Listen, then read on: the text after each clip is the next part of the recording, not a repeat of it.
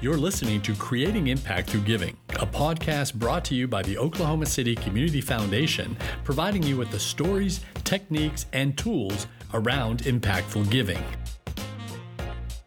On this show, we'll talk to donors, professional advisors, nonprofit leaders, and our own team of experts to identify charitable strategies that have resulted in some of our most impactful gifts.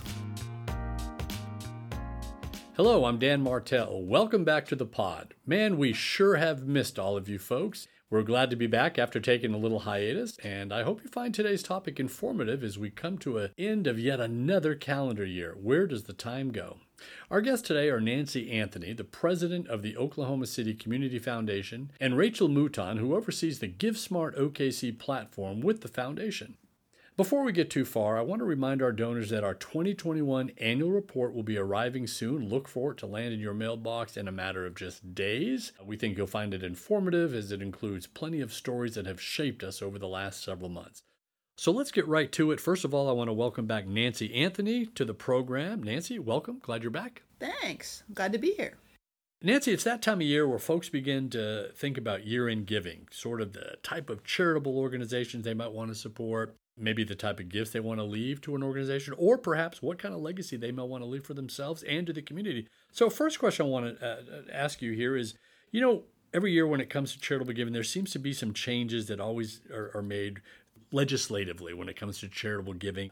What are some of the changes being knocked around or that may have happened over the last year? Well, for most people, the ability to deduct up to $300 for an individual or $600 for a couple is a new thing this year. There were some changes in the tax law about three years ago that took the charitable deduction away because it was just part of the larger deduction that just became one big pot of money. And so you couldn't really get much advantage. But now they've added back in $300 for individuals and $600. So that's, that's the kind of thing that will affect most people.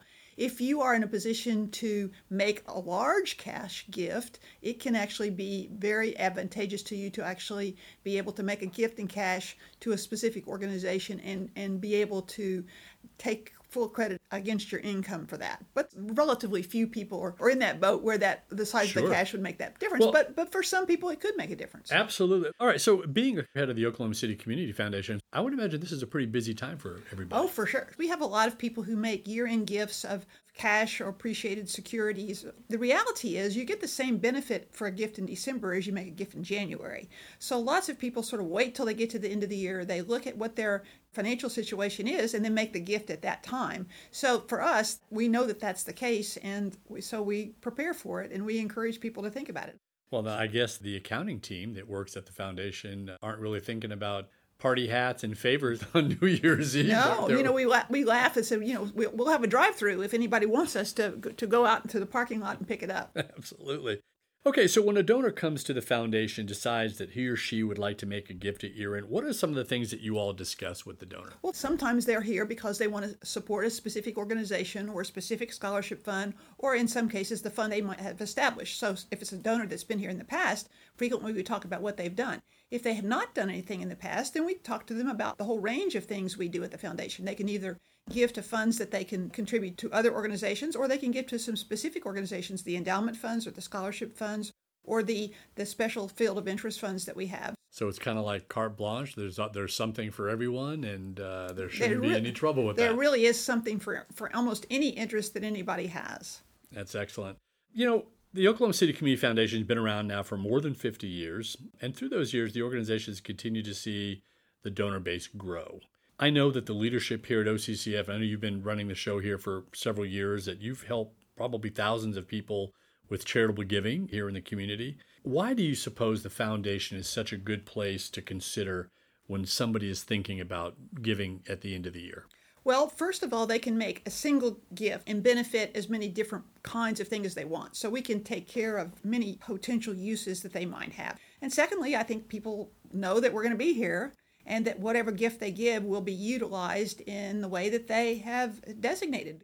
Oh, awesome. So, what is your take on charitable giving during the, the pandemic? Did you see things kind of decrease, increase? Tell me a little bit about how that worked. Giving for needs that were very specific to people was up. Uh, I think there was a great sense of helping people who maybe were unemployed or people that had lost the ability to do certain things with their family to make sure that people were taken care of and i think that that kind of giving really went up i mean it was it was very well seen on in the news and I think people were, were very responsive to that. You know, bigger giving like to a capital campaign to build a new building or to buy a new piece of equipment might not have been as well received, but I think people were very responsive to what they consider to be basic human needs, especially around health and around around social services. You know, one of the things I noticed at the foundation is toward this this time of year, you really do see a lot of people in the community come out and put their what I guess I would consider to be their charitable giving hat on. When it comes to specific types of funds and things like that, is there anything that stands out uh, over the years that you may have seen in terms of a, a year-end gift that you know you kind of had a story to tell about that? Is there anything that comes to mind? Well, there was always a guy that that every year would uh, he had a group of people that he would make same same contributions to. But I guarantee you, if we closed at five o'clock, he would call about four forty-five and say, "I'm on the way." And the receptionist and I would stay till five thirty, and he would stumble in with his check. It was a, it was kind of a like clockwork, probably for ten years. This same gentleman would make that same gift, and, and it was, it was his pattern was always to wait till not only the last minute after the last minute in many ways. But he was somebody that we had done other things for, so it was it was always just a great story to be able to tell. But you know, he was going to do it every year, and and so you know, I think people feel that way that they want to be able to go ahead and make their gift. I think that's excellent. The foundation works a lot with professional advisors too. How do you all work with professional advisors? And when it comes to effective and efficient opportunities to help folks maximize their charitable giving, Tell me the advantages that an advisor would recommend the foundation perhaps over another institution. Well, I think the first would probably be that a single gift or a single transaction can benefit more than one purpose. And so that makes it easy for the advisor to help a client make a single gift and, and take care of a number of charitable interests. The second thing is we take a lot of non cash gifts. I mean, we take stock, we take other kinds of marketable securities, and we also take other things that aren't marketable securities but we're able to work with donors who have assets that might not be something that you can write a check with. So I think that is oftentimes, especially with, on the stock side, that can be very advantageous for them. Instead of selling the stock and giving cash, they can give us the stock and avoid probably in many cases a lot of taxes. Man, that's incredible to know. That's that's outstanding. One thing that I know is fairly new here at the foundation is crypto, cryptocurrency. Tell me a little bit about well, why you all a, decided to do that. Well, we had some inquiries. Would you accept crypto? So we set up an account with a with an organization that actually accepts cryptocurrency. So they would do it just like they were would go to a, a stockbroker and ask them to contribute their their stock. Then they would contribute that crypto to this particular crypto based fund and they would sell the, the crypto and then send us the cash. So eventually we would get cash because we don't really handle crypto. It's it's beyond many people's idea. Absolutely. I, I, I, couldn't explain it, so but we would be happy to have the cash and be able to utilize it for whatever sure. purpose the donor wants. I guess the final thing I was going to ask you here too is in terms of investment performance and that kind of thing. I, the Community Foundation had a pretty good year. I'm assuming. We, uh, the year that ended June 30th, 2021, was a great year for us. Our total return in that year was more than 25 percent, which that's a quarter. That means you increase the value of everything you had by a quarter of what it was, which is a huge return return. Now, the year before that, because it was there's a, there was a big downswing when crypto first happened, we didn't have anywhere close to that. So between the two years, though, it really did turn out pretty well. So we were happy to be able to have taken advantage of the rise in the, in the equity markets at that time. And for us, really, it was the best year we've ever had in, in the investment side. That's outstanding. And if there's anybody out there listening right now considering a year end gift to a charitable organization, uh, we would certainly advise you to reach out to the Oklahoma City Community Foundation. Nancy, what's the best way for people to reach out? Well, we have a website, occf.org. We have a phone number, 405 235 5603. Either of those work, and we answer the phone with real people. That's another thing that's an advantage, I think, too. Right. Nancy, thanks for being with us again on the pod. I know that you and your team are always on top of any changes in the tax codes and how they affect charitable giving, and we really appreciate your time. I hope listeners out there take heed and consider giving us a call again or visiting our website, occf.org, occf.org, and consider making an impact here in the community. Thanks for being with us. Thank you very much. Now we want to bring in Rachel Mouton. Rachel is the manager of GiveSmart OKC here at the Community Foundation. Rachel, welcome to the podcast.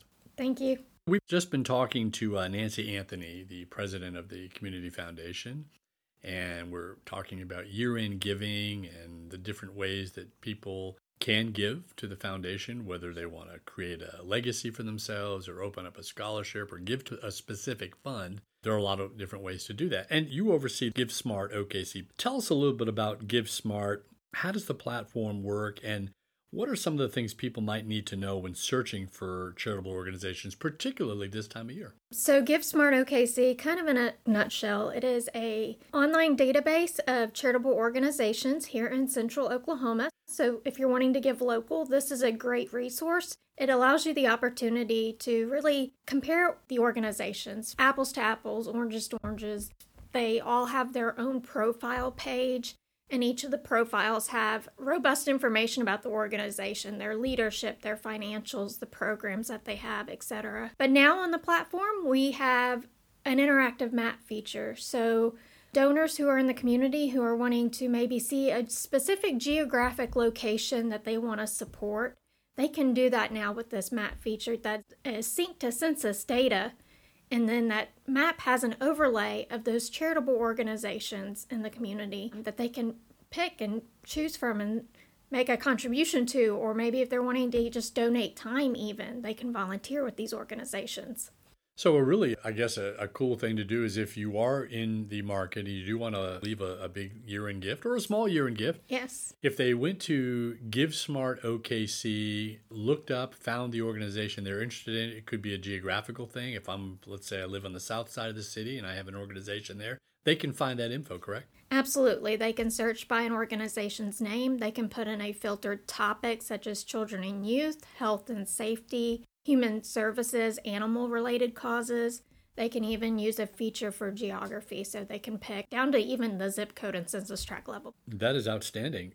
What are some of the things that people might find in the platform that could maybe sway them toward a particular charitable organization when they're thinking about year end giving?